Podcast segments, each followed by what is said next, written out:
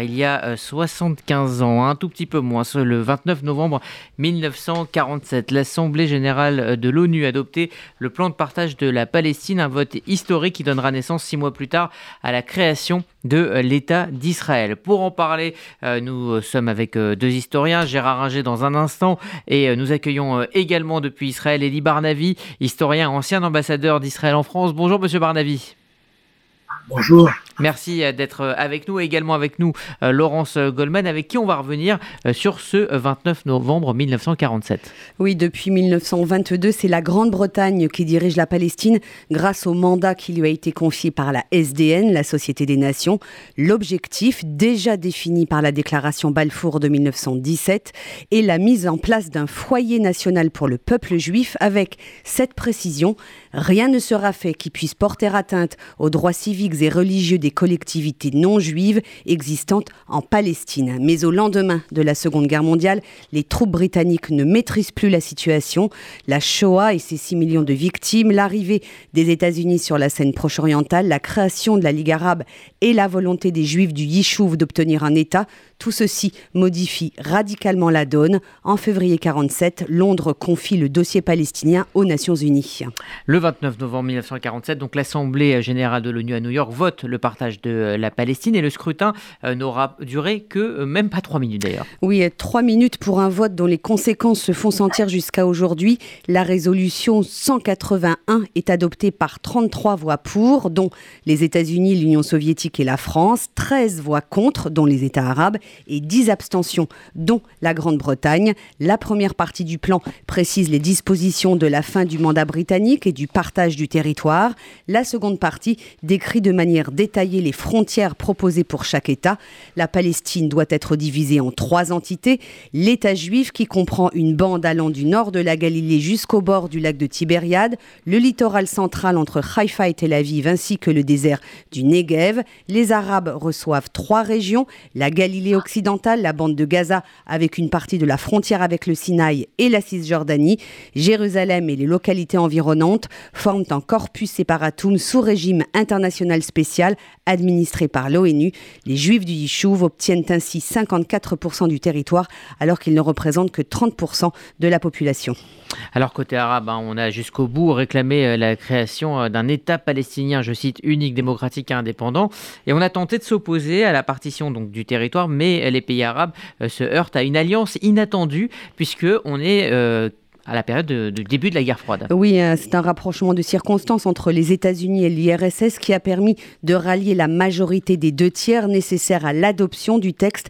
Les soviétiques veulent chasser les Britanniques de Palestine. Les Américains affichent des positions plus favorables aux sionistes en raison notamment du poids de la communauté juive outre-Atlantique qui se mobilise en faveur de la création d'un État, d'un État juif pardon, sur place par le biais de l'agence juive. Les dirigeants du Yishuv acceptent le plan à l'exception de l'Irgun et du Lehi. Il est en revanche rejeté par la quasi-totalité des dirigeants des pays arabes, y compris le Haut Comité arabe palestinien appuyé par la Ligue arabe, qui annonce ses intentions de prendre toutes les mesures nécessaires pour empêcher l'exécution de la résolution. Plusieurs États arabes annoncent leur intention d'attaquer l'État juif. Des émeutes et des attaques contre les juifs éclatent le lendemain du vote en Palestine mandataire, en Égypte, en Syrie et au Yémen. Elle marque le début de la guerre civile de 47-48. 126 juifs y sont tués durant les deux premières semaines. 75 autres le sont dans un camp de réfugiés à Aden au Yémen. Le 14 mai 1948, jour de la fin du mandat britannique sur la Palestine, David Ben Gurion proclame la création de l'État d'Israël. Le premier conflit israélo-palestinien éclate le lendemain. Le plan de partage ne sera jamais mis en œuvre. Merci euh, Laurence. Donc Gérard Ringer nous a rejoint. Est-ce que vous m'entendez Gérard? Oui, bonjour. Attendez, bonjour, il y a un petit décalage. Euh, alors, euh, je vais poser d'abord la, question à Elie Barnavi, mais vous allez y répondre ensuite et, ajouter des choses. Comment déjà ce plan de partage a-t-il été pensé, Elie Barnavi? Ben, Il a été pensé par une commission, une commission de l'ONU qui, était, qui était nommée face euh, à l'impasse à laquelle la région et les deux peuples qui, euh, qui, qui l'habitent euh, sont parvenus. Et c'est en désespoir de cause que les Britanniques cèdent cette question à l'ONU. ils, sont conscients du fait qu'ils ne peuvent plus rien faire. Et à partir de ce moment-là, c'est cette commission qui découpe le territoire manière qui satisfasse à peu près, pense-t-il, les besoins démographiques des deux parties. Alors, c'est un territoire bizarre, un peu en, peau de serpent. Euh, je ne sais pas si nous avons la carte, mais c'est évident que euh, pour, les, Juifs, c'est euh, c'est pas vraiment satisfaisant. Mais pour les Arabes, ce n'est pas du tout acceptable. Le principe même du partage est inacceptable. Et, et les Juifs sont contents parce qu'ils comprennent très bien qu'il y a là une, une percée historique considérable et que pour la première fois, l'idée même de l'État juif est, est endossée par la communauté internationale. Euh, Gérard Ringer euh, et Barnavi parlent euh, d'à peu près. Est-ce que vous partagez ce, sentiment? Oui, c'est un compromis qui a été discuté depuis plusieurs années au sein du mouvement sioniste. Et, c'est Ben Gourion qui a fait accepter finalement l'idée d'un partage, alors que non seulement la droite sioniste c'est-à-dire euh, l'Irgun et l'Olechi refusaient ce plan, mais même des sionistes refusaient. Et il a fallu la conférence de Biltmore en 1942 pour que l'idée du plan de partage l'emporte face à des gens qui voulaient davantage, ou à des gens d'ailleurs qui voulaient moins et qui préféraient un État binational comme euh, Magnus. Hmm. Alors, Laurence a, rappelé hein, les circonstances géopolitiques qui ont donné euh, naissance à ce, plan de, partage. Est-ce qu'il y avait justement une volonté euh, de créer un foyer juif ou est-ce que euh, c'est bah, justement un, enchaînement de, circonstances géopolitiques qui n'ont rien à voir avec une volonté de donner un État aux, Juifs, Eli Barnavi? L'idée du foyer national, c'est une litho de foyer national tout le monde comprend que finalement, il s'agit d'un État. Le foyer national ne peut déboucher que sur, que sur un État. Et c'est finalement à Biltmore, la conférence euh, à New York, qu'a évoqué Gérard Ringer, que, que l'idée d'un État euh, est vraiment posée sur la table. Et, il a fallu évidemment la guerre et, le, génocide juif pour, pour, pousser à cette, à cette reconnaissance que finalement, il n'y a pas d'autre chemin qu'un État, qu'un État-nation euh, sur, sur ce territoire.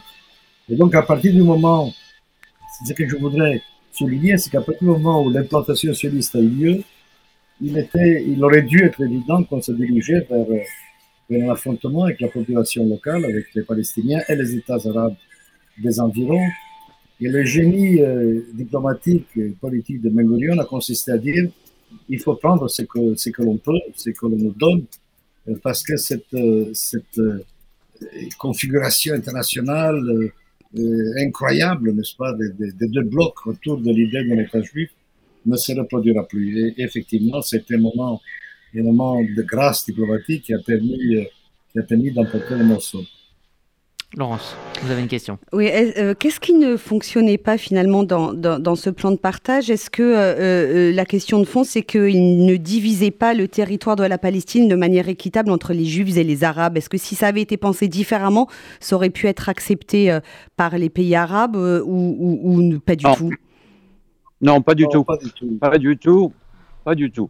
il est clair que les Arabes refusaient oui, oui, absolument. on est très souvent d'accord avec lui. Euh, euh, non, les Arabes refusaient le principe d'un État juif, voire même d'une présence juive au-delà des juifs religieux qui étaient là à la, fin du 19e siècle. Donc, euh, toutes les concessions n'auraient servi, servi à rien. les Arabes, à cette date-là, n'avaient qu'une idée, c'est de jeter les juifs à la mer. Elie Barnavi Oui, l'idée même du partage était, euh, était anathème pour eux. Et, je veux dire, historiquement, on, peut le comprendre. Ils ont vécu ce, cette, cette, installation juive comme une agression extérieure, comme un corps étranger fiché dans la chair de l'Ouma arabe. Et donc, euh, tout compromis était, pour eux euh, inenvisageable. Donc il n'y avait pas d'autre choix. On a découpé le, territoire de la manière la plus équitable, pensait-on. mais quelle qu'ait été la manière dont on l'aurait découpé, le résultat aurait été strictement le même. La, la guerre était à ce moment-là parfaitement inévitable. Alors il est certain que les, Arabes, dans leur, dans leur jusqu'au boutisme, dans leur, euh, dans leur dissension intérieure, dans, dans, leur, euh, dans leur peur panique de, de paraître comme euh, céder le, le, le monde de terrain, de terrain diplomatique, de terrain tout court, ils ont joué euh, en faveur de, de, du, du. On a reçu un énorme cadeau par le refus arabe, par le refus arabe, ce qui a provoqué la guerre, ce qui a provoqué donc la, euh, ce qui a permis au, au, au on, appelait l'établissement juif de Palestine avant la création de l'État, de repousser les frontières, de se doter de frontières plus défendables, d'agrandir le territoire et aussi, évidemment, de provoquer le problème des réfugiés qui est, toujours avec nous aujourd'hui. Alors, euh, Gérard Ringer, que va-t-il se passer entre euh, ce vote euh, donc de novembre 47 et la déclaration de l'État d'Israël en mai 48 Que va-t-il se passer dans cette période? Il va se passer une guerre entre les mouvements euh, palestiniens euh, et euh, le, mouvement sioniste, une véritable guerre qui ne dit pas son nom, qui est une guérilla sur beaucoup de, sur beaucoup de plans, mais qui va entraîner des, conséquences importantes, notamment avec le massacre de Der Yassin, euh, qui intervient euh, quelques semaines avant l'indépendance de l'État d'Israël prévue le 15 mai et qui va faire euh, fuir bon nombre, bon nombre d'Arabes et de Palestiniens qui craignaient euh, d'être massacrés par, euh, par les Juifs. Donc, euh, les événements qui ont lieu là préfigurent, préfigurent la guerre. Oui, une, une, un mot peut-être sur l'attitude de la France à cette période. Paris a hésité jusqu'à la dernière minute avant de voter en faveur du plan de partage. C'est à cause de ses intérêts euh, géopolitiques et économiques hein, au Moyen-Orient Pas, pas seulement au Moyen-Orient, hein. en Afrique du Nord, Oui. où la France est présente avec sa colonie algérienne et les protectorats tunisiens et marocains, euh, mais également euh, au Moyen-Orient, où elle est traditionnellement Mm. la protectrice des Arabes chrétiens. Mhm. Euh, quand on reparle de négociations entre Israéliens et Palestiniens, on, ne parle plus du tout euh, du plan de partage, mais plutôt des frontières de 67. Euh, pourquoi ce, plan de partage euh, finalement ne sera jamais mis en œuvre et même aujourd'hui on n'en parle même plus, Elie Barnavi? Mais parce qu'il est, caduque, ce qui s'est passé, c'est que le, résultat de la guerre d'indépendance, c'est que nous appelons d'indépendance, c'est que les Arabes appellent la, Nakba, la catastrophe, ont été nettes. C'était une victoire, euh, une victoire euh, extrêmement euh, décisive. Et donc, ces, territoires ont été, occupés, peuplés par les, Juifs. Et, donc, après un très long refus, des Arabes ont commencé à s'en l'évidence. Il, il, est inutile d'ouvrir le chapitre de, de, de 48. La- le- L'État juif existe, il est dans les territoires communément admis par la communauté des nations. Et donc, si négociation il y a, il doit se faire sur les territoires qui ont été euh, conquis lors de la guerre de six jours, donc euh, presque 20 ans plus tard, euh, et, qui nous ont donné le mini-empire que, nous, que, nous, occupons toujours. Et donc, c'est vrai que c'est un chapitre de l'histoire, historiquement, sa signification est dans le fait que la première fois, comme je l'ai dit tout à l'heure, la communauté euh, internationale accepte li- le fait, le fait national juif et, euh, et donc et- et aussi dans, dans, dans des frontières qui étaient celles de- du partage et qui sont devenues caduques du, du fait de l'agression arabe et de la, de la. Mhm. C'est pour ça que plus personne ne songe. Mais évidemment, aujourd'hui, si on disait aux Palestiniens revenons au plan de partage, il est probable qu'ils l'accepteraient. Historiquement, c'est un. Merci euh, Elie Barnavi, merci euh, à Gérard Ringer. Évidemment, on, on continuera de, parler de, cette histoire qui va s'écrire euh, tout au long de, de ces six mois pour arriver au 75e anniversaire de l'État d'Israël. Ça sera en mai prochain. Merci vraiment à tous les deux de nous avoir éclairés sur cette période de l'histoire.